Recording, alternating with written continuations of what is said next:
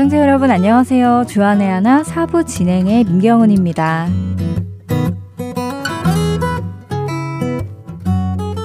지난 부활 주일 어떻게 보내셨는지요? 부활의 참 기쁨을 계속해서 누리시는 여러분 되시길 소망합니다.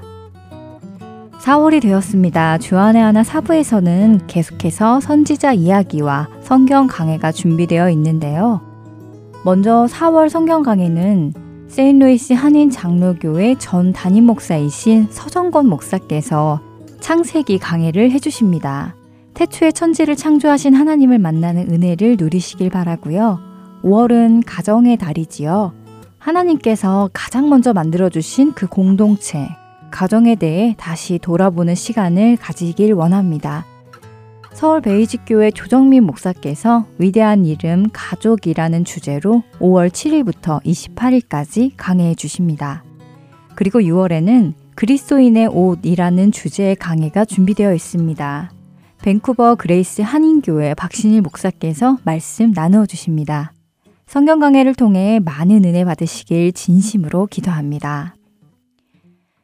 이 신앙의 여정을 걷다 보면요. 지치기도 하고 실망하기도 하고 좌절도 할 때가 많이 있는 것 같습니다. 하지만 그럴 때마다 우리를 다시 다독여 주시는 예수님의 사랑과 말씀, 그리고 동역자들이 우리 곁에 있지요. 끝까지 승리하시기 원하는 마음으로 서로 기도하며 첫 찬양과 함께 주안의 하나 사부 시작하겠습니다.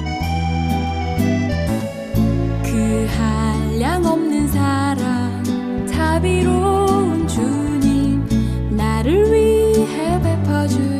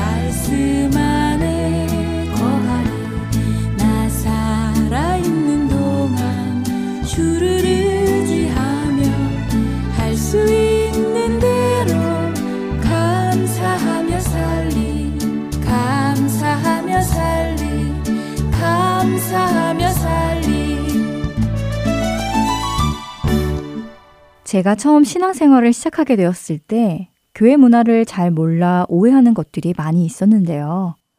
그 중에 하나가 세례에 관한 것이었습니다. 교단에 따라 세례를 주는 방식도 달랐기에 그 오해는 더했었지요.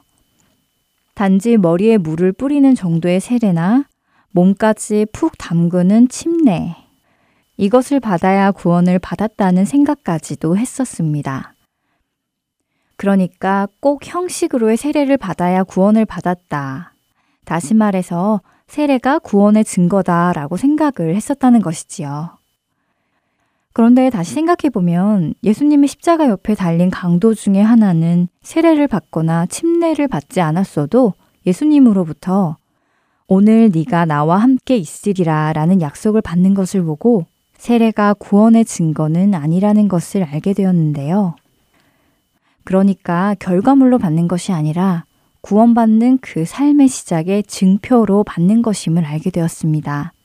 그리고는 세례와 함께 많은 책임과 의무를 지니게 된다는 사실도 알게 되었지요. 세례를 받았으니 이제 됐다. 나는 구원받았다. 라고 마침표를 찍는 것이 아니라 세례를 받았으니 이제 나는 정말 그리스도인으로서 살아가야겠다. 라며 신앙생활을 시작한다는 것이지요. 사도 바울은 로마서 6장에서 세례의 의미에 대해 설명을 해주시는데요. 로마서 6장 3절부터 5절까지의 말씀을 읽어 드릴게요. 무릇 그리스도의 예수와 합하여 세례를 받은 우리는 그의 죽으심과 합하여 세례를 받은 줄을 알지 못하느냐. 그러므로 우리가 그의 죽으심과 합하여 세례를 받음으로 그와 함께 장사되었나니 이는 아버지의 영광으로 말미암아 그리스도를 죽은 자 가운데서 살리심과 같이 우리로 또한 새 생명 가운데서 행하게 하려 함이라. 만일 우리가 그의 죽으심과 같은 모양으로 연합한 자가 되었으면 또한 그의 부활과 같은 모양으로 연합한 자도 되리라. 세례는 우리가 그리스도와 연합하여 예수님께서 죽으신 것, 장사되신 것, 그리고 다시 부활하신 그 모든 일에 함께 참여하는 것이라고 하십니다. 우리의 옛사람이 예수님과 함께 십자가에 못 박혀 죄의 몸이 죽었습니다. 그리고 그 몸은 무덤의 묻힘으로 끝나는 것이지요.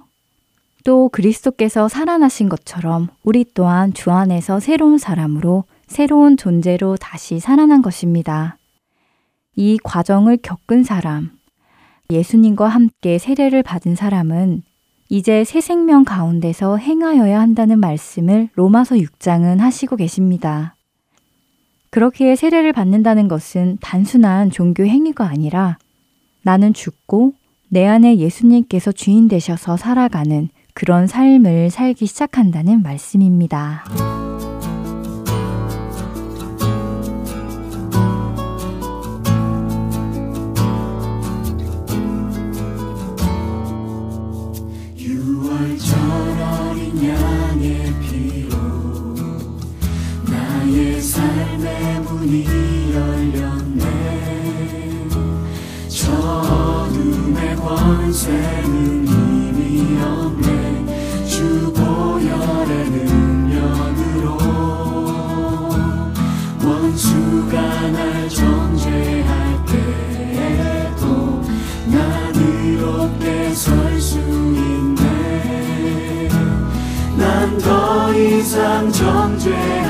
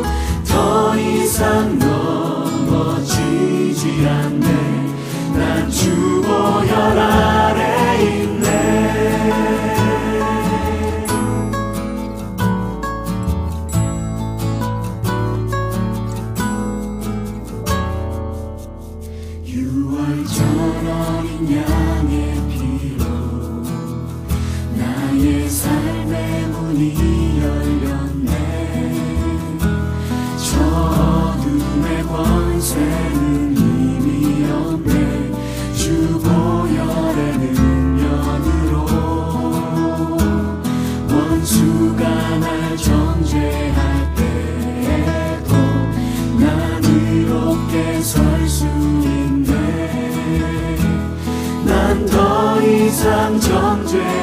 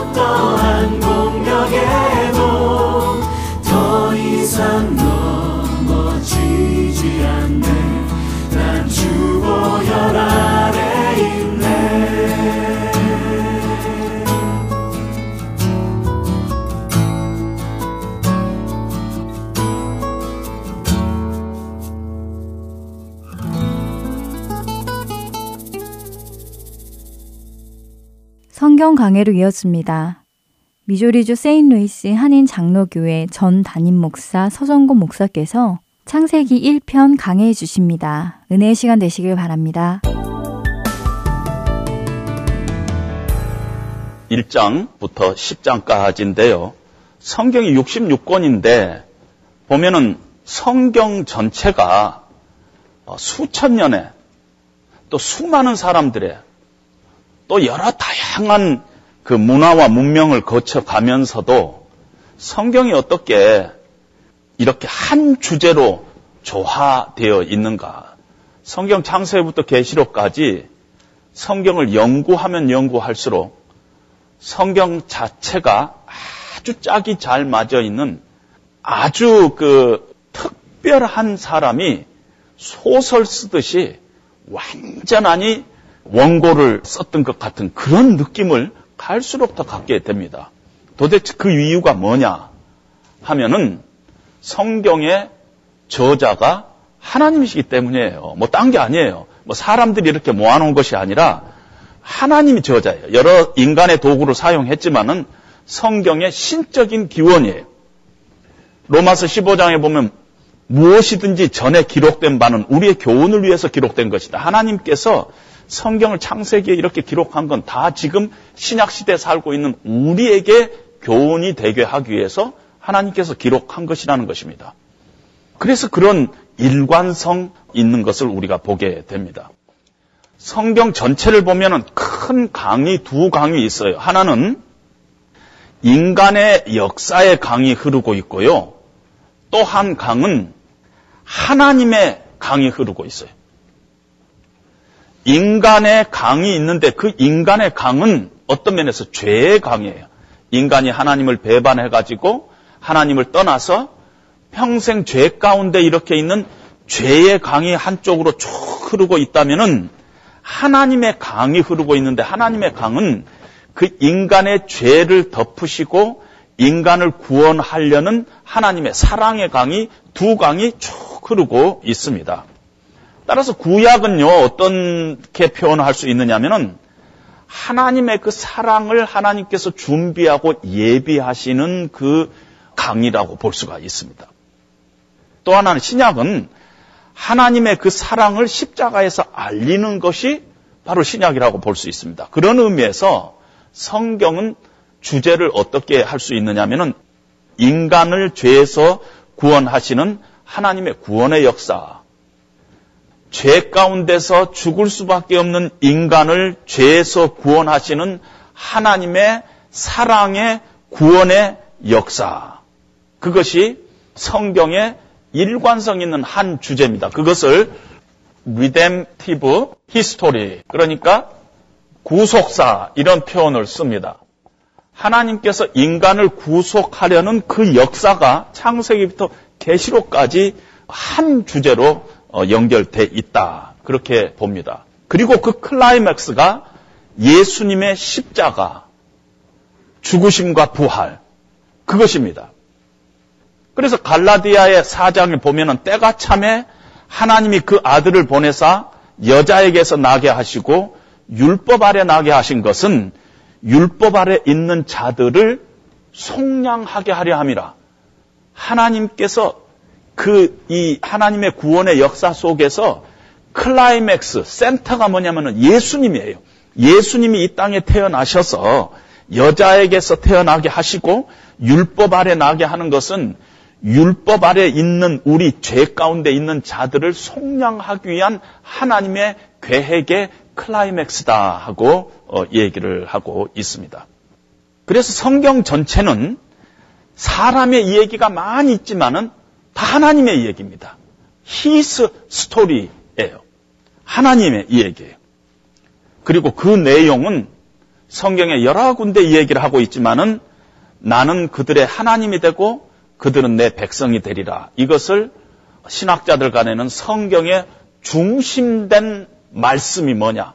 나는 너의 하나님이 되고 너희는 내 백성이 되리라. 이것이 성경을 관통하는 하나님의 큰 계획의 한 중심 팀이다. 이렇게 얘기를 합니다. 우리가 성경을 읽으면서 세 가지를 우리가 발견하게 되는데요. 하나님은 누구신가? 성경 외에는요, 하나님이 계시되어 있지 않아요. 우리가 물론 삼나 만상을 통해서 하나님이 어떤 분이신가 하는 것을 우리가 느낄 수 있어요. 그러나 정말 하나님은 어떤 분이시며 어떤 계획을 가지고 계시며 하는 하나님에 대한 더 깊은 내용은 성경 외에 없어요. 하나님의 그 구원의 역사의 클라이맥스라고 생각하는 그 예수님에 관한 것도 성경 외에는 없어요. 그래서 하나님의 뜻을 찾는다든지 하나님을 더 깊이 알아간다든지 하나님의 구원의 역사를 더 깊이 내가 알고 싶으면은 성경 외에 다른 곳으로 가면 안 되게 돼 있어요. 성경에는 하나님이 어떤 분이신가? 또 하나님 앞에 서 있는 나는 어떤 자인가? 우리 인간은 어떤 자인가? 칼빈은 하나님이 어떤 분이신가를 우리가 알면 알수록 우리가 어떤 자인가를 더 깊이 알아간다. 이 두 가지가 물려 있다는 것이에요. 하나님과 하나님을 더 깊이 알아가면 내가 어떤 존재인가 알게 되고 내가 어떤 존재인가를 더 깊이 알아가면 알아갈수록 하나님이 어떤 분이신가 알게 된다는 것이에요. 그것이 다 성경에서 계시하고 있습니다. 그리고 하나님의 그 계시의 센터, 그 클라이맥스인 예수 그리스도가 성경을 통해서 우리에게 계시되십니다. 너희가 성경에서 영생을 얻을 줄로 알고 성경을 너희가 이렇게 연구하고 상고하지만 성경이 나에 대해서 증거하고 있는 것이다. 성경은 예수 그리스도를 계속 증거하고 있다고 얘기를 하고 있습니다. 그래서 먼저 창세기 1장 우리가 오늘 본문 1장 1절 한번 보면은요. 태초에 하나님이 천지를 창조하시니라. 이게 너무나 중요합니다. 여기에서 모든 것들이 갈려져요. 이거 안 믿으면은 그다음부터 성경 아무 소용 없어요. 여기에 기초하고 있어요. 태초에 하나님이 천지를 창조하시니라. 이걸 믿으면은 그다음부터 우리의 신앙의 문이 열리게 되어 있습니다. 그리고 이것은요, 뭘 증명해서 하나님께서 천지를 창조했다는 걸 믿어지지 않아요. 천지가 하나님의 말씀으로 창조됐다는 것을 히브리서 11장에는 어떻게 알 수 있느냐? 오직 믿음을 통해서만 알 수 있다 그랬어요. 그러니까 믿음으로 이 성경을 바라봐야 된다는 것입니다. 원래 하나님은 전지전능하신 분이에요. 시간이 필요 없는 하나님이세요. 근데 하나님께서 왜 시간 속에 하나님이 개입하시느냐? 그러면은 이 사람이라는 게 우리 이 피조물은요. 피조물을 담는 유일한 그릇이 시간입니다. 시간의 시작과 함께 피조 세계가 시작된 거예요. 그 전에는 하나님뿐이 안 계셨어요. 근데 이 피조 세계에 대한 하나님의 계획이 있으셨는데 이 하나님의 계획을 피조 세계에서 이 이루어 가시려면 먼저 하나님께서 시간을 창조하셔야 됐었어요. 물질이 소멸하면 시간도 소멸하잖아요. 저라는 서정곤이라는 한 사람이 이 육신이 끝나면은 저와 관련되는 시간도 끝나게 돼 있어요. 그러니까 어떤 물질과 시간이 함께 가는데 그런 어떤 물질 세계에 대한 하나님의 계획을 이루어 가기 위해서 하나님께서 태초에 시간을 시작하셨어요. 시간을 창조하신 분이 하나님이세요. 시간은 바로 물질을 담는 그릇이에요. 시간의 시작과 함께 이 피조 세계도 같이 시작된 것이에요. 태초에는 시간이 시작되는 시간이에요.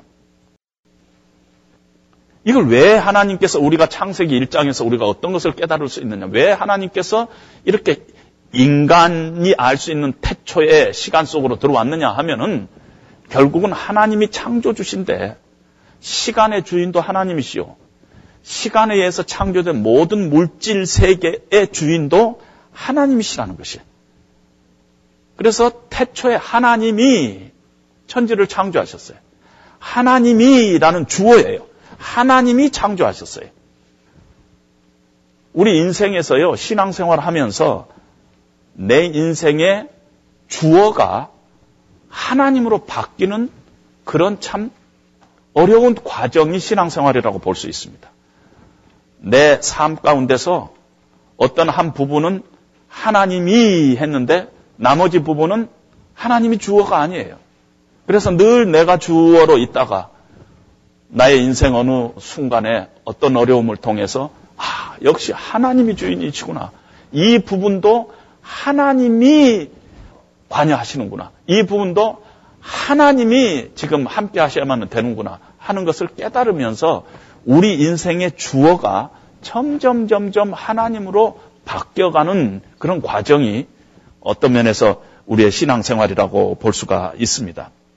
태초에 하나님이 천지를 창조하시니라 창조했다.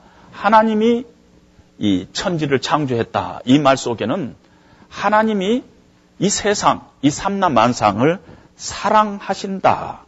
이런 말이 이 안에 들어 있습니다.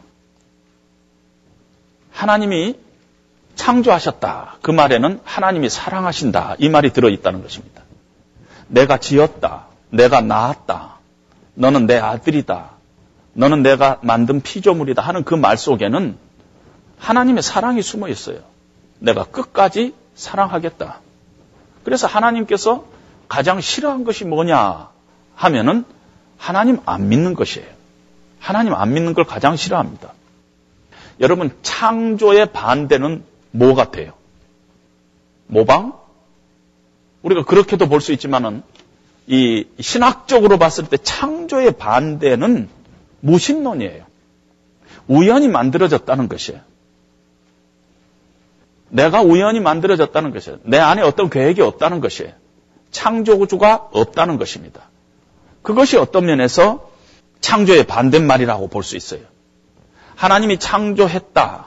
그건 하나님이 그 안에 굉장한 사랑을 가지고 어, 우리하고 관계를 맺고 있다는 것입니다. 내가 너를 지었다? 그 말은 내가 너희를 끝까지 사랑하겠다. 그래서 하나님이 싫어하는 것이 하나님 안 믿는 것이에요. 우리 자녀들 생각해 보면 알잖아요. 엄마 미워. 아빠 미워. 그런 것 다 용서할 수 있어요. 그런데 당신은 내 아버지가 아니다. 이건 용서할 수 없어요. 당신이 내 아버지가 아니다. 당신이 아버지인가 아닌가 나는 도저히 믿을 수 없다. 어, 그것이 하나님 앞에서는 그것이 불신앙이에요. 불신이고. 하나님께서 우리를 만드셨다는 것을 거부하는 무신론이나 마찬가지입니다. 그래서 히브리서 11장에는 믿음이 없이는 하나님을 기쁘시게 하지 못하나니 하나님께 나아가는 자는 반드시 그가 계신 것과 또 자기를 찾는 자에게 하나님께서 이 상 주셔요. 영생도 주시고 용서도 주시고 하나님께서 원하신 것들을 주시는 분임을 믿어야 할지니라. 하나님이 기뻐하시는 거가 하나님께 나가는 것 그리고 그분이 살아계신 것과 그리고 그분한테 나가면은 하나님께서 우리에게 좋은 것으로 영원한 생명으로 용서로 어떤 회복으로 그런 것을 주신다 하는 것을 우리가 믿는 자를 하나님이 가장 기뻐하신다 이렇게 얘기를 하고 있습니다. 하나님을 안 믿는 것을 하나님께서 왜 그걸 크게 보시냐면요. 그걸 하나님은 또 죄라고 그럽니다. 결국 인간이 죄 가운데 빠졌다 하는 것은 하나님을 안 믿는다는 뜻이에요. 요한복음 16장에 보면은요. 성령 그가 오시면은 죄에 대해서 의에 대해서 심판에 대해서 너희를 책망하실 텐데 이 세상을 책망하실 텐데 죄라 한 것은 예수님께서 말씀하신 것이에요. 성령 그가 오시면은 죄에 대해서 의에 대해서 심판에 대해서 세상을 책망할 텐데 죄에 대해서라 함은 너희가 나를 믿지 아니함이라. 그러니까 예수님께서 죄 이코로 믿지 않은 것이라 이 얘기했어요. 죄가 믿지 않은 거라는 거예요. 그러니까 하나님이 살아계신 거, 하나님께서 창조주시라는 거, 그가 계신다는 거, 그가 우리에게 좋은 것으로 주신다는 거, 그런 것들을 믿지 않는 것이 죄라는 것입니다.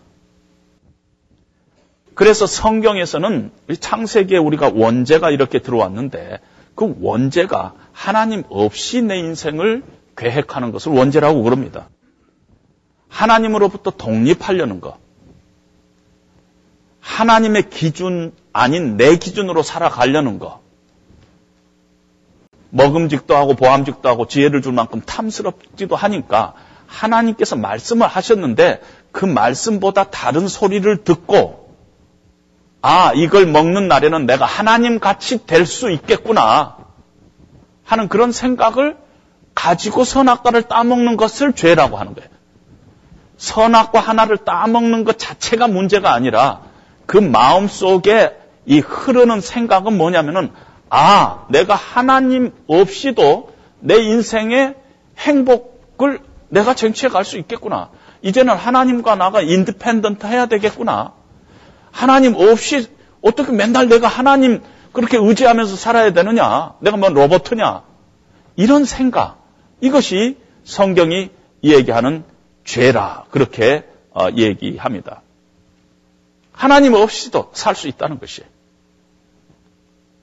그런데 하나님께서 인간을 사랑 안에서 창조를 하셨어요. 근데 하나님께서 창조를 하실 때, 이 세상을 창조하실 때, 그냥 창조한 게 아닙니다. 창세기 1장 2절에 보니까 하나님의 영은 수면에 운행하니라 하고 하는데, 이 운행하다는 단어가 알을 품다 하는 뜻이에요.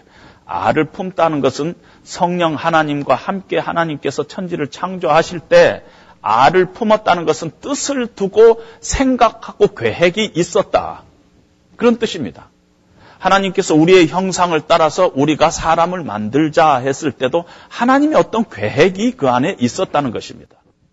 물론 신약 성경에서 사도 바울은 에베소서 1장 4절에 그 창세전에 그리스도 안에서 우리를 택하사 우리로 사랑 안에서 그 앞에서 거룩하고 흠이 없게 하시려고 하나님께서 창세전에 우리를 택하신 우리를 창조하시고 우리를 하나님의 백성 택하신 데는 하나님의 어떤 고귀한 뜻이 있었다. 하나님의 계획이 있었다. 그런 얘기를 하고 있습니다. 하나님께서 세상을 창조할 때 계획이 있었다는 것이에요. 그냥 뭐 말로 어 뭐 빛이 있으라 뭐가 있으라 뭐 이렇게 막 그냥 함부로 창조한 것이 아니라 하나님께서 뜻을 가지고 창조를 하셨고 그 뜻을 가지고 세상을 창조하는 클라이맥스가 인간이라는 것이죠. 클라이맥스에 사람을 창조하셨다. 우리가 여기서 한 가지만 더 짚고 넘어갈 것은 뭐냐면요. 하나님은 창조주예요. 하나님은 절대적인 존재예요. 우리는 피조물이에요. 나머지 세상의 모든 것들이 다 피조물이에요. 그리고 창조주와 피조물 사이에는 어떤 존재적인 차이가 있어요. 우리 세상에 미술 그 그림 그리는 화가가 화가보다도 더 멋있는 그림을 그릴 수 있어요. 그렇죠?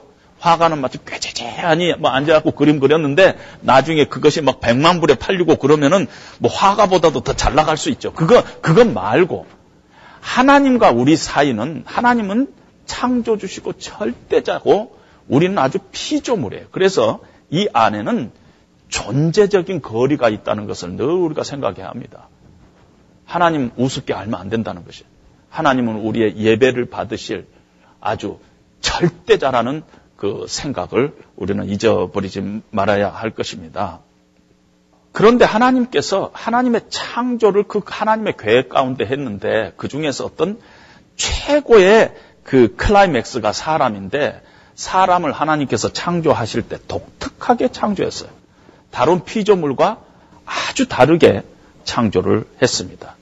다른 피조물들은 창조할 때 그 종류대로, 그 종류대로, 그 종류대로 이렇게 했는데 인간을 창조할 때 우리가 우리의 형상대로 인간을 만들자. 전혀 다른 아주 독특한 하나님의 의도를 가지고 인간을 어, 창조했습니다. 하나님의 의도가 있었다는 것이. 그래서 그 의도가 마치 설계자가 설계대로 의도해서 집을 계획한 것과 마찬가지예요. 그래서 우리 인간은 하나님의 의도에 따라서 독특하게 창조되어 있는데 만약에 하나님의 의도대로 아닌 대로 우리가 우리 식으로 집을 지면은 우리 기초를 언젠가 다시 완전히 뒤집어야 될 때가 있다는 것입니다. 하나님의 설계대로 창조가 안 됐으면 하나님이 필요하시다고 할 때 그걸 다 허물어 버릴 수가 있다는 것입니다. 언젠가 다 허물어 버렸어요. 그래서 우리가 이 하나님의 형상, 하나님이 나를 어떻게 창조하셨는가, 어떤 의도를 가지고, 어떤 계획을 가지고 창조하셨는가, 그걸 아는 것은 대단히 중요합니다. 사람은 아주 독특하게 하나님께서 창조하셨어요. 사람은 참 특별한 존재예요. 우리가 사람과 사람끼리 교제하죠? 사람이 동물하고도 교제해요. 혼자 사시는 분은 집에 고양이 키우고 그러잖아요. 그러면 집에 가면 고양이하고 이야기합니다. 잘 있었냐? 밥 먹었냐? 뭐 이러고 막 이야기 하잖아요. 어떤 사람 꽃 앞에 놓고 막 시도 읽어주고 막 음악도 들려주고 사실은 사람이 동물하고 식물하고도 교제합니다. 동물들 속에, 기질 속에 어떤 로열티가 있어요. 또 어떤 애정 표현하는 게 있어요. 개들이 정말 어, 여러분 개들 질투한 거 봤어요? 개도 질투합니다. 어, 애정 표현이 있어요. 막, 막 굉장히 좋아하고 그런 게 있잖아요. 저는 잘 모르지만 꽃한테도요, 막 요구를 하면서 물을 주면은 나중에 꽃이 막 말라 죽는데요. 그런데 꽃에게 막 사랑한다 이러면서 물을 주면 꽃이 나중에 훨씬 더 아름답게 핀다고 그러는데 그런 거가 있단 말이에요. 그런데 집에서 키우는 그 애완 동물들이 정말 우리하고 친하고 우리가 우리 가족과 같이 막 이렇게 대하고 그러는데 우리 교회 집에서 애완 동물 키우는 것들 다 데려다가 애완 동물 주일학교 한번 할까요? 그게 가능할까요? 아무리 동물이 똑똑한다 하더라도 동물이 성경 읽는 거 봤어요? 무릎 꿇고 기도하는 거 봤습니까? 예배 드리는 거 봤어요? 이렇게 추운 날 성경 통독한다고 또 교회 나오는 애완동물 봤냐고요. 그럴 수가 없는 것입니다. 동물이 할 수 없는 독특성이 우리 인간에게 있는데 그것이 뭐냐면은 하나님과 교제하기를 원하는 것이 있다는 것이죠. 하나님과. 하나님과 교제하는 존재로 하나님께서 우리를 창조하셨어요. 그래서 하나님과 교제하지 않으면은 우리 안에 끊임없는 하나님에 대한 갈증이 있어요. 왜냐하면 하나님께서 우리를 창조하실 때 하나님과 뭔가 교제하게끔 만들어놨는데 그걸 우리가 안 하면은 우리가 다른 것에 많은 거 하더라도 늘 우리 마음 속에 갈증이 있어요. 고독이 있어요.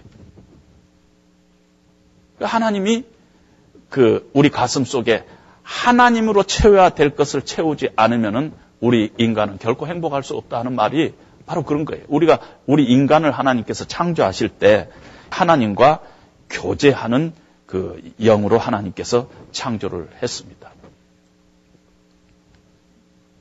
그것이 하나님의 형상대로 우리를 창조했다. 그런 표현이 있습니다. 하나님의 형상대로 창조를 했는데 우리 창세기 1장 26절에 보면은 하나님이 이르시되 우리의 형상을 따라 우리의 모양대로 우리가 사람을 만들고 그들로 바다의 물고기, 하늘의 새와 가축과 온 땅과 땅에 기는 모든 것을 다스리게 하자.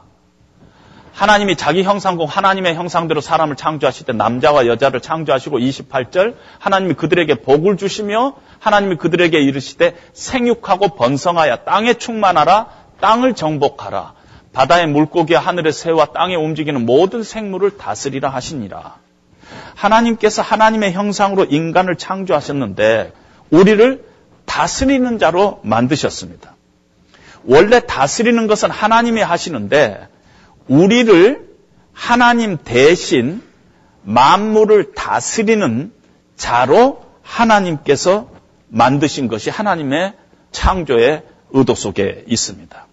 그래서 우리는 하나님의 어떤 매니저예요. 하나님의 대사예요. 하나님의 동역자예요. 근데 우리가 주의해야 될 것은 뭐냐면은 하나님과 동등한 동역자가 아닙니다. 그러니까 vice 부분이 있다는 것입니다. 우리가 하나님 대신에 하나님의 그 다스림을 맡아가지고 우리가 이 세상을 다스리는 일을 하나님께서 우리에게 주셨습니다. 그래서 세상을 향한 하나님의 하나님 되심을 드러내는 자로 우리를 만드신 것이에요. 하나님은 원래 선하신 분이기 때문에 하나님이 선하신 다스림을 하시는 분인데 우리에게 그 다스림을 위임했을 때는 하나님의 하나님 되심, 하나님의 선하신 하나님 되심을 우리를 통해서 나타내도록 하나님께서 우리를 하나님의 형상대로 창조한 것이라는 것입니다. 하나님과 우리 사이에 경계선이 있어요. 나를 통치하시는 분이 계시다 하는 경계선이 있어요. 그것이 창세기에서는 선악과를 먹지 마는 것을 통해 가지고 하나님과 우리 사이에 경계선이 있다는 것이에요. 우리는 하나님의 말씀에 순종해야 될 그, 그런 피조물이라는 것이에요. 막 하는 것이 아무렇게나 하는 것이 자유가 아니라 경계선이 있고 그 안에서 하나님의 하나님 되심을 우리가 예배하고 경배하고 우리는 우리에게 위임된 하나님의 하나님 되심을 이 세상 속에서 나타내는 그 일에 우리가 최선을 다하도록 하나님께서 우리를 만드셨다는 것입니다. 교회도 마찬가지예요. 하나님이 우리를 처음에 창세기에서 창조하셨지만은 죄 가운데 빠져 있는 인간을 다시 재창조하는 역사가 예수님의 십자가의 보혈로 우리를 하나님의 자녀 삼으시고 교회로 어, 부르셨어요. 따라서 우리가 하는 역할이 뭐냐면 하나님의 형상을 받은 자들이에요. 본래 잃었던 하나님의 형상을 회복하는 자들로서 교회의 주인이신 하나님을 세상에 비치는 역할을 하는 것이라는 거죠. 어떤 면에서 하나님의 대변이에요. 그것이 우리에게 하나님께서 맡겨주신 하나님의 형상의 한 부분이라는 것입니다. 여러분 살다 보면은 제일 속상한 일이 뭐예요? 여러분들 인생을 살다 보면 속상한 일이 뭐예요? 오해 사는 거 아니에요, 혹시? 나는 원래 그런 사람이 아닌데, 다른 사람이 나를 오해해갖고 이 사람이 이렇게 가서 말을 하고 저렇게 가서 말을 해가지고, 저 마지막에 있는 사람이 나에 대해서 아주 이상하게 생각하는 거예요. 나저 사람이 저런 사람인 줄 몰랐다. 근데 그 사람이 그 오해를 풀면은, 금방 풀면은 또 괜찮은데, 그런 오해를 오래 갖고 있, 있으면은, 오해를 그 당한 사람 입장에서 얼마나 속상하겠어요. 그렇지 않겠어요? 나 그런 사람 아닌데. 나를 그런 사람으로 만들어 버린 거 아니에요. 오해가 돼 가지고. 하나님도 어떻게 보면은요, 하나님이 가장 속상한 일이 있다면은 하나님이 오해되는 것이라고 생각합니다. 하나님은 원래 그런 분이 아닌데, 예수님은 원래 그런 분이 아닌데, 자꾸 오해되고 어, 있다면은 하나님은 아마 굉장히 속상하실 것입니다. 하나님은 저렇대. 예수라는 사람은 이렇대. 저렇대. 하고 오해해가지고 사람들이 얘기하면은 그걸 하나님이 아신다면 얼마나 속상하겠느냐는 것이에요. 출애굽기에 이스라엘 백성들이 신의 산 아래에서 하나님을 율법을 기, 다리면서 금송아지를 만들어 가지고 자기들이 그 금송아지를 예배하면서 뭐라 그랬어요? 이것은 우리가 애굽에서 가지고 나왔던 우상이다 그러지 않았죠? 뭐라 그랬어요? 우리를 애굽에서 인도해 낸 여호와 하나님이라 그랬어요. 금송아지를 만들어 놓고. 얼마나 하나님께서 속상하겠어요. 마찬가지라는 것입니다.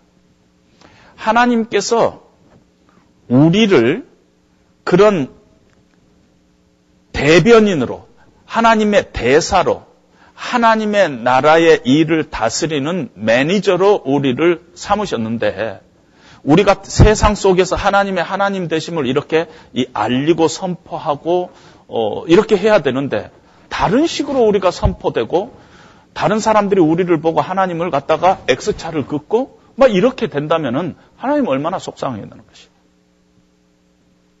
하나님 우리를 하나님의 형상으로 만드실 때 바로 하나님이 우리를 다스리는 자로 바르게 다스리는 자로 하나님의 하나님 되심을 이 세상 속에 바르게 알리는 자로 우리를 택했다 하는 것입니다. 두 번째로 하나님의 형상으로 우리를 창조했다는 것은 공동체의 빌더로 우리를 만드셨다. 그렇게 이야기할 수 있습니다. 하나님께서 남자와 사람을 창조하시고 독처하는 것이 하나님이 좋지 않게 보였어서 또 여자를 창조하셨습니다. 그리고 여자로 하여금 돕는 배필이 되게끔 해하고 한 가정을 하나님께서 만드셨어요. 인간이라는 동질성도 있지만은 그 가운데 남녀의 다양성을 하나님께서 지금 인정하고 있습니다. 그래서 하나님께서 창세기 2장에 가정을 창조하셨어요. 하나님께서 창조하신 세상에 그 institution 어떤 제도가 두 개 있다면 가정과 교회예요. 어떤 면에서 하나님께서 교회도 만드셨어요. 공동체를 건설하도록 하나님께서 만드신 것이라는 것입니다. 인간은 외딴 섬이 아니라는 것이에요. 우리가 이 땅에 태어났을 때 그냥 태어난 게 아니잖아요. 부모가 있으니까 이 땅에 태어났고 태어나서 친구도 있고 또 형제도 있고 여러 인연들을 우리 맺어갑니다. 공동체를 우리, 우리도 모르는 사이에 하나님께서 인간을 창조하실 때 공동체를 형성하도록 창조를 하셨어요. 그런데 하나님이 원하는 공동체는 그냥 사람들끼리 모이는 것이 공동체가 아닙니다. 사람이 모인다고 다 공동체가 아니라 그 안에 언약이 있어야지 그것이 공동체입니다. 약속의 관계가 있어야 된다는 것입니다. 어떤 면에서 그 약속은 생명으로 보장된 그런 약속이 있어요. 언약이 끝나면은 어떤 면에서 누군가가 죽는 거나 마찬가지일 정도로 아주 귀한 언약으로 맺어진 것이 이, 이 부부 생활도 마찬가지입니다. 우리가 결혼식 주례를 할 때 그것을 언약이라고 하잖아요. 커버넌트라고 하잖아요. 그러면서 기쁠 때나 슬플 때나 아플 때나 건강할 때나 죽음이 우리를 갈라놓을 때까지 나는 당신을 사랑하겠어. 이거 언약이에요. 죽음이 갈라놓지 않은 한 우리는 그 언약을 지키겠다는 그런 언약에 입각한 가정이라는 공동체를 하나님께서 원하시고 있다는 것입니다. 교회도 마찬가지예요. 교회도 새 창조예요. 우리가 이 안에 그리스도의 피로 하나 됐어요. 우리 안에 어떤 공동적인 선을 추구하는 언약이 있어요. 이 언약으로 우리가 지금 공동체를 지금 공동체 안에 우리가 있다는 것입니다. 그래서 이 신앙생활 하면서 공동체 의식을 우리가 갖는 것은 대단히 하나님의 형상을 우리가 추구해 가는 것입니다. 혼자 있는 것이 아니죠. 하나님께서는 인간을 그렇게 만들지 않으셨습니다. 어떤 의미에서 내가 자꾸 외톨이가 되는 것 같고 내 주변에 사람들이 자꾸 떠난 것 같고 그러면은 뭔가 문제가 있어요. 나한테 어떤 담이 있다면 담을 헐어야 돼요. 좀 힘들어도 서로 교제해야 돼요. 그렇지 않으면 결코 우리는 행복하지 못하게 하나님께서 만드셨어요. 한 오래전에 다른 교인이 저에게 전화 왔어요. 뭐 별별 얘기를 다 하는데 교회 안에서 너무너무 힘들다는 것이 너무너무 힘들다는 것입니다. 그런데 목사님, 저는요, 꼴보기 싫은 사람은 아예 보기가 싫어요. 꼴 보기 싫은 사람은 보기가 싫다는 것입니다. 어, 인간이 다 꼴 보기 싫으면 보기 싫죠. 그러면, 그러면 자기도 지금 다른 사람한테 대부분 꼴 보기 싫은 대상이 될 거 아닙니까? 어, 그러니까 외롭죠. 사람들이 다 떠나죠. 어떤 자기 안에 있는 그 담을 헐어야 되는 것이 있는데 그 담을 계속 갖고 있으면은 잘못된 담을 갖고 있으면은 공동체에서 자꾸 이렇게 left out 되고 그것 때문에 불행해하고 어 그렇습니다. 하나님께서 우리를 이 공동체 빌더로 만드셨어요. 자꾸 우리가 나의 어떤 것들을 내려놓고 우리 자신이 함께 빌딩해 가는데 집도 마찬가지잖아요. 가정도. 요리하면은요. 부인이 요리하면 남편이 쓰레기도 버려주고 요리하면은 설교도 해주고 그래야지 그냥 매번 이렇게 있으면 그 오래 가겠어요? 여러분 우리 교회 남자 화장실 아래층 위층 두 군데 뭐 새로 나아지는 거 봤어요? 뭐가 나아졌어요? 기적이 가는데 남자 화장실에 났어요. 아, 지금 세상이 어떤 세상인데 여자 화장실에만 기적이 가는 게 있어요? 남자들이 가는 일이 얼마나 많은데요?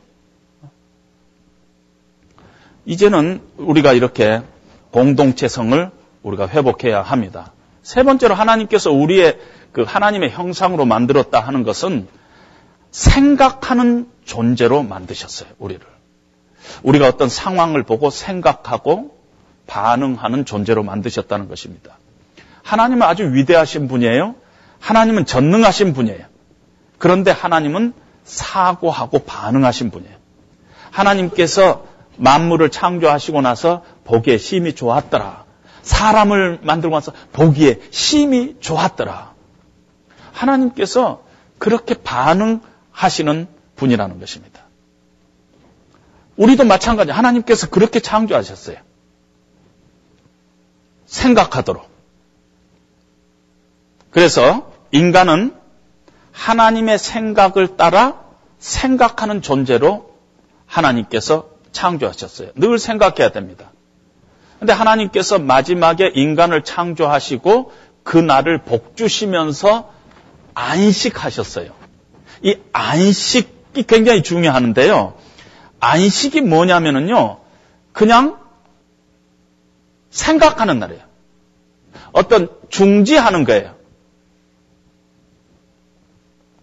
기계처럼 일하는 것이 우리의 행복을 가져다 주는 것이 아니고 어떤 짐승처럼 본능적으로 살아가는 것이 아니구나. 여러분 한번 아무 생각 없이 일만 죽어라고 하면은 억울해요.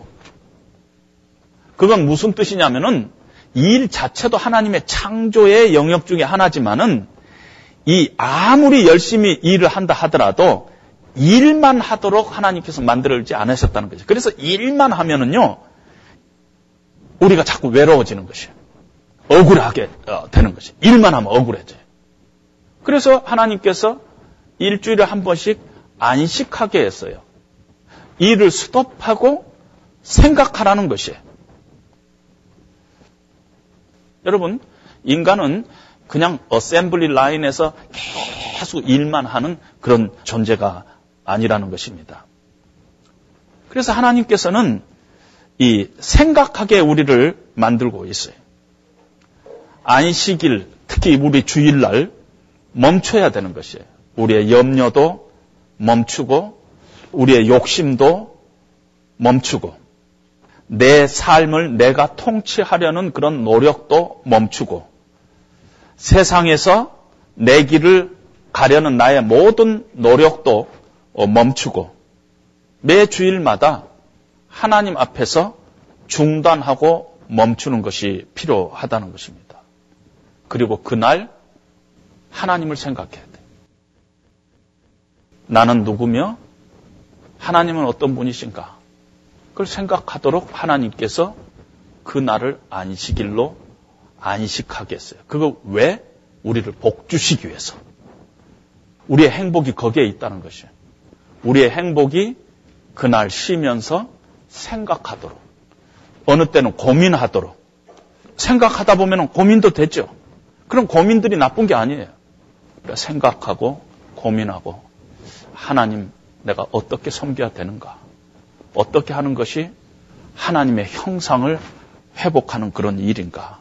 그런 것들을 우리가 고민하면서 하나님께서 살아갈 수 있도록 안식일을 매 주일마다 우리에게 하나님께서 만들고 있는 것입니다.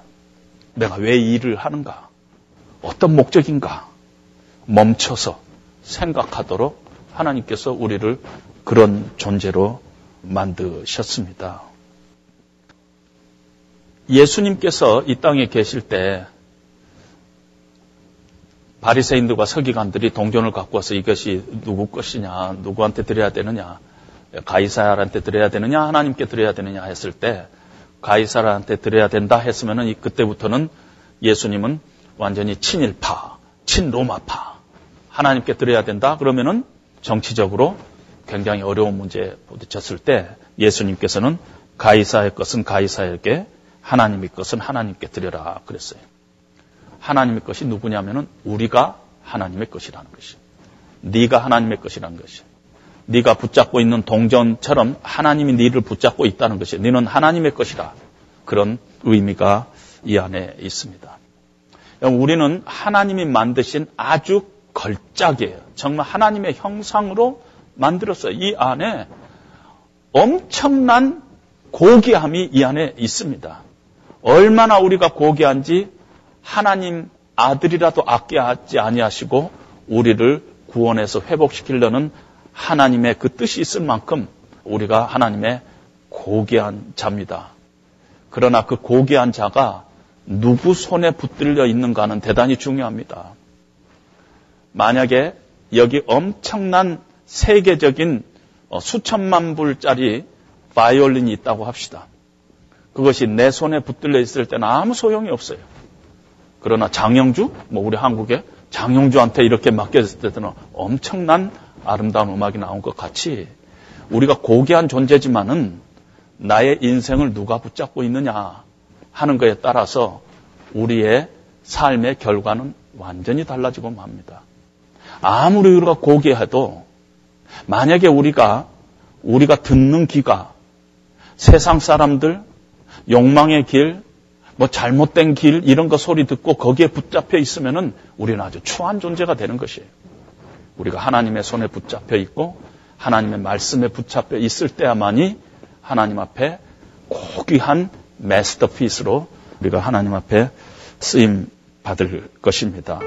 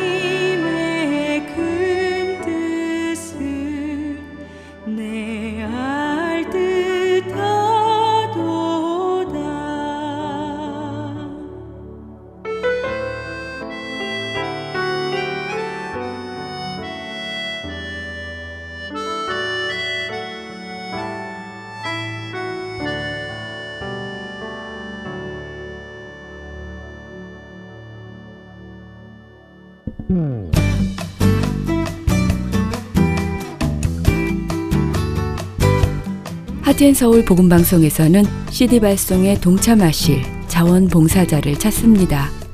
매주 목요일 오전 9시 30분에서 11시 30분까지 2시간 동안 CD를 봉투에 담아 우체국에 배송하는 일에 동참하실 분들은 연락 주시기를 바랍니다.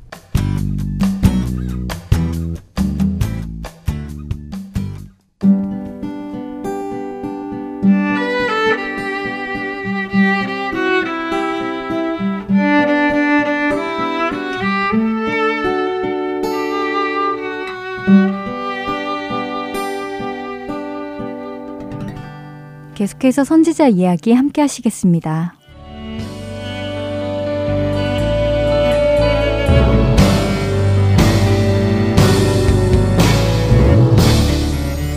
애청자 여러분 안녕하세요. 선지서를 통해 이스라엘의 역사와 하나님의 마음을 알아가는 선지자 이야기 진행의 민경은입니다. 안녕하세요. 최소영입니다. 선지자 이야기가 시작한 지 벌써 3개월이 지났네요. 선지서와 함께 흐르는 이스라엘의 왕조의 역사와 주변 국가의 정세를 살펴보며 선지서와 그 선지서를 쓴 선지자들에 대해 함께 공부하고 있는데요. 선지자 이야기를 통해 이스라엘을 향한 또 우리를 향한 하나님의 마음을 깨달아 알기를 소원합니다. 지난 시간에 이어 오늘은 예레미야 선지자에 대해 못다한 이야기를 나누고 또 그가 쓴 예레미야 애가에 대해 살펴보기로 했지요. 네, 지난 시간에는 예레미야서에 대해 공부하였는데요. 남유다가 멸망을 향해 가던 마지막 시기, 그러니까 요시아 왕이 죽은 후 네 명의 왕들이 차례로 통치하는 동안 일어났던 사건들과 함께 그 시대의 말씀을 전했던 예레미야의 메시지를 살펴보았습니다. 예레미야 선지자는 남유다의 멸망이 임박한 시기에 활동하며 예루살렘의 멸망과 바벨론 포로에 관한 예언을 하였지요. 하나님은 계속해서 예레미야와 같은 선지자들을 보내어 이스라엘을 돌이키고자 했지만 끝끝내 돌이키지 않았고 결국 예루살렘은 멸망하게 되었습니다. 음, 멸망과 심판에 관한 메시지를 듣고도 사람들은 회개하기보다는 오히려 그 말씀을 전한 예레미야 선지자를 핍박했잖아요. 저는 예레미야서를 공부하면서 고난과 핍박을 견디며 끝까지 하나님의 말씀을 전한 예레미야가 정말 대단하다는 생각이 들더라고요.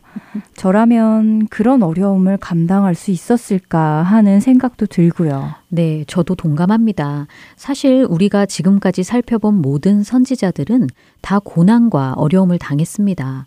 그러나 특히 남유다의 마지막 시기에 활동했던 예레미야는 정말 그의 사역 처음부터 끝까지 고난과 핍박의 연속이라고 할 수도 있을 만큼 많은 어려움을 겪었지요. 아, 사역 초기에도 어려움을 당했다고요? 어, 신앙 개혁을 일으켰던 요시아 왕 때에 사역을 시작했으니까 그때는 별다른 어려움이 없을 것이라 생각했었습니다. 그런데 그때에도 어려움이 있었나요? 네, 예레미야 11장에 나오는 내용인데요.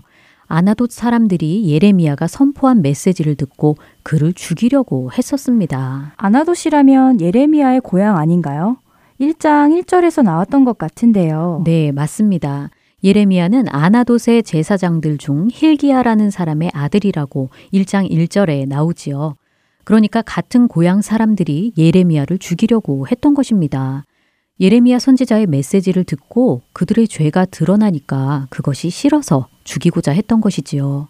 그러나 하나님께서 그들의 이러한 악한 계획을 예레미야에게 알게 하셨고 그들을 반드시 징계할 것이라고 말씀하셨습니다. 아, 그렇군요. 예수님도 고향에서 배척 당하셨던 것이 생각납니다.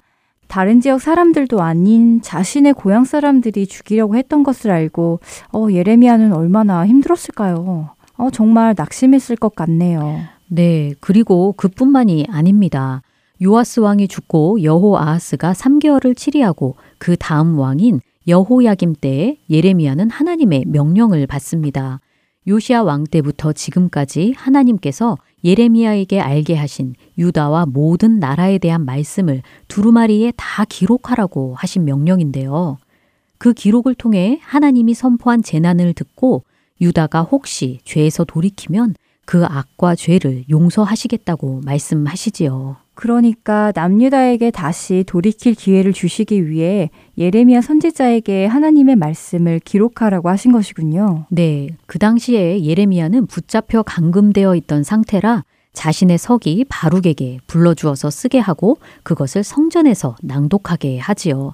이에 여호야김 왕은 하나님의 말씀이 기록된 그 두루마리를 가져오게 하여 칼로 찢고 불에 던져 모두 태워버립니다.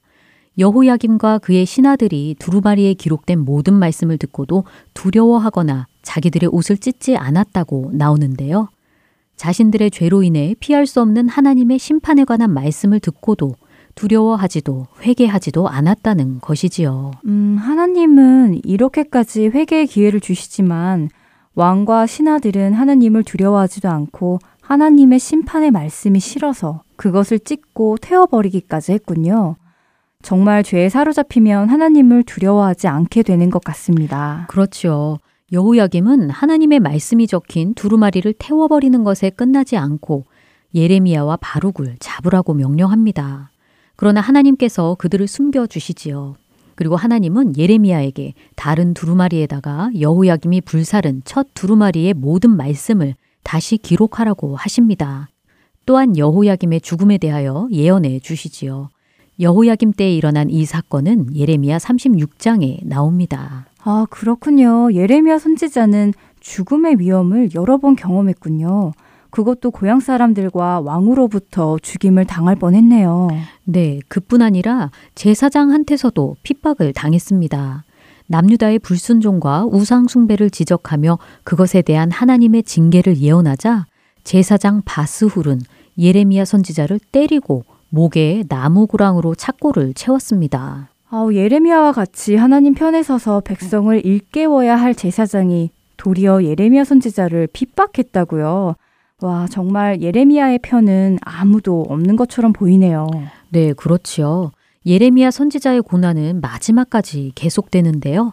남유다의 마지막 왕인 시드기야 때에는 반역자로 몰려 옥에 갇히기도 하고 진흙 구덩이에 던져지기도 했습니다. 어, 끊임없는 죽음의 위험, 육체적 고난과 치욕스러운 일들을 겪었네요. 이쯤 되면 웬만한 사람은 사역을 그만두고 싶었을 것 같기도 한데요. 더구나 예레미야는 하나님의 명령대로 결혼도 하지 않고 사역했잖아요. 네. 인간적으로 보면 굉장히 힘들기만 한 삶이었던 것 같습니다. 이 모든 어려움에도 불구하고 어떻게 예레미야 선지자는 끝까지 하나님의 말씀대로 순종할 수 있었을까요? 네, 예레미야 선지자의 삶을 보면 누구나 한 번쯤 할 수 있는 질문이라고 생각되는데요. 실제로 예레미야는 자신의 이러한 고난에 대해 하나님께 호소하기도 했었습니다. 예레미야 20장에 나오는 내용인데요. 예레미야가 하나님의 말씀대로 파멸과 멸망을 선포함으로 종일토록 사람들의 조롱과 치욕과 모욕거리가 된다고 탄식합니다. 얼마나 힘들었던지 선지자로서의 사역을 그만두고 싶을 정도였던 것 같습니다. 20장 9절을 읽어 주시겠어요? 내가 다시는 여호와를 선포하지 아니하며 그의 이름으로 말하지 아니하리라 하면 나의 마음이 불붙는 것 같아서 골수에 사무치니 답답하여 견딜 수 없나이다. 음, 다시는 하나님의 말씀을 전하지 말아야지 하고 생각하면 마음이 불붙는 것 같아서 견딜 수 없다는 것이군요. 말씀을 전할 수밖에 없다는 의미 같은데요. 네, 그렇습니다. 하나님의 말씀이 마음속에 불과 같이 뜨겁게 일어나서 그 말씀을 전할 수밖에 없다는 것이지요. 예레미야 선지자는 11절에서 여호와는 두려운 용사 같으시며 나와 함께 하심으로 나를 박해하는 자들이 넘어지고 이기지 못할 것이라고 고백합니다. 하나님의 말씀을 전함으로 인해 끊임없이 핍박을 당하지만 선지자의 마음속에는 거부할 수 없는 하나님의 말씀이 불처럼 일고 있었던 것이지요. 그리고 그 말씀을 주신 하나님은 선지자 예레미야가 고통 가운데 있을 때에도 함께 하시는 하나님이시며 그렇게 박해하는 자들이 이기지 못할 것이라고 고백하고 있는 것입니다. 네, 그렇군요. 자신의 고난을 호소하고 탄식하면서도 모든 것을 아시고 공의로 심판하실 하나님을 신뢰하는 선지자 예레미야의 모습이 느껴집니다. 네. 그렇기에 예레미야 선지자는 하나님의 심정을 더 잘 이해했을 것 같은데요. 예레미야를 핍박한 자들은 사실 하나님의 말씀을 핍박한 것과도 같잖아요. 예레미야의 개인에 대한 미움이 아니라 그가 전한 하나님의 말씀을 싫어하여 핍박한 것이니까요. 네, 맞습니다. 예레미야 선지자는 그가 전한 하나님의 참 말씀이 어떻게 무시당하는지 보았습니다. 그 말씀을 전한 자신이 직접 무시와 굴욕, 핍박을 당하면서 말이지요. 그와 동시에 그가 전한 하나님의 예언이 그대로 성취되는 것도 보았지요. 예레미야는 끊임없이 자기 백성을 돌이키고자 하는 하나님의 사랑을 경험하였고 예언하신 말씀을 성취하시는 신실하신 하나님을 경험하였습니다. 그렇기에 예레미야 선지자는 끝내 멸망한 예루살렘을 보며 하나님의 심정으로 울 수 있었던 것 같습니다. 그러한 심정으로 쓴 것이 바로 예레미야 애가이지요. 아, 그렇다면 예레미야서의 내용을 기억하며 예레미야 애가를 읽으면 이해하는 데 도움이 될 것 같네요. 사실 예레미야 애가는 평소에 잘 읽어보지 않았던 성경 중 하나인데요. 예레미야가 썼고 예루살렘의 멸망을 슬퍼한 내용이라는 정도만 알고 있습니다. 예레미야 애가의 구성은 어떻게 되어 있나요? 네, 총 다섯 장으로 구성된 예레미야 애가는 말씀하신 대로 바벨론에 의해 멸망한 유다에 대한 애가, 슬픈 노래입니다. 1장은 예루살렘에 대한 슬픔에 대해, 2장에서는 예루살렘에 대한 하나님의 심판에 대해, 3장은 선지자의 고뇌와 소망에 대한 말씀이 나오고요. 4장에서는 예루살렘에 대한 하나님의 진노, 그리고 마지막 5장은 하나님의 긍휼을 위한 기도의 내용이 나옵니다. 음, 바벨론의 침략으로 인해 멸망하고 황폐해진 예루살렘을 바라보며 애가를 부르는 예레미야 선지자의 모습을 상상해 보게 되네요. 아마 하나님의 심정으로 말씀을 전했을 예레미야의 모습을 나누다 보니 자연스럽게 예레미야의 관점으로 바라보게 되는 것 같습니다. 네, 그렇네요. 정말 예레미야의 눈에 비친 예루살렘은 처참했습니다. 바벨론 군사들은 성전의 모든 보물을 빼앗고 들어가서는 안 되는 성소에 침입하며 성전을 모두 무너뜨렸습니다. 거민이 많았던 성읍은 많은 사람들이 죽거나 포로로 끌려가서 황폐하고요. 아이들이 먹을 것이 없어 죽어가고 배가 고파서 자신의 자녀를 먹는 여인들까지도 있었습니다. 제사장들과 선지자들이 주의 성소에서 죽임을 당하였고 늙은이 젊은이 할 것 없이 모두 칼에 쓰러져 있었습니다. 이러한 모습을 보면서 예레미야가 선지자로서 고뇌하는 모습이 3장에 나오는데요. 1절에서 여호와의 분노의 매로 말미암아 고난 당한 자는 나로다 하고 자신의 슬픔을 하나님께 쏟아놓습니다. 그리고 자신의 고초와 재난을 기억해 달라고 강구합니다. 그러나 그는 좌절과 슬픔의 감정에 매여 있는 것이 아니라 하나님을 바라봅니다. 3장 20절부터 23절을 읽어주세요. 내 마음이 그것을 기억하고 내가 낙심이 되오나 이것을 내가 내 마음에 담아 두었더니 그것이 오히려 나의 소망이 되었사옴은 여호와의 인자와 극률이 무궁하심으로 우리가 진멸되지 아니함이니이다. 이것들이 아침마다 새로우니 주의 성실하심이 크시도소이다. 와, 자신의 고초와 재난으로 인해 낙심되나 오히려 소망이 있음은 하나님의 인자와 극률이 무궁하여 우리가 진멸되지 않을 것이기 때문이라고 고백하고 있는 것이네요. 네. 그리고 예레미야는 주께서 인생으로 고생하게 하시며 근심하게 하심은 본심이 아니라고 말합니다. 하나님께서 그 죄로 인해 유다를 치셨으나 영원하도록 버리지 아니하셨다는 것입니다. 그러므로 우리가 스스로 우리의 행위들을 조사하고 여호와께로 돌아가자 하고 하나님 앞에 나아갈 것을 촉구하지요. 예루살렘의 멸망이라는 고초와 재난 가운데 소망이 끊어진 것 같았으나 예레미야는 그 속에서 무궁한 하나님의 인자와 긍휼을 보았습니다. 지금까지 이스라엘에게 행하신 하나님의 긍휼하심과 인자하심, 그것은 변함없는 하나님의 성품입니다. 누구보다 고난을 많이 겪었던 예레미야는 현재의 고난에 초점을 맞춘 것이 아니라 신실하신 하나님의 성품을 바라보았습니다.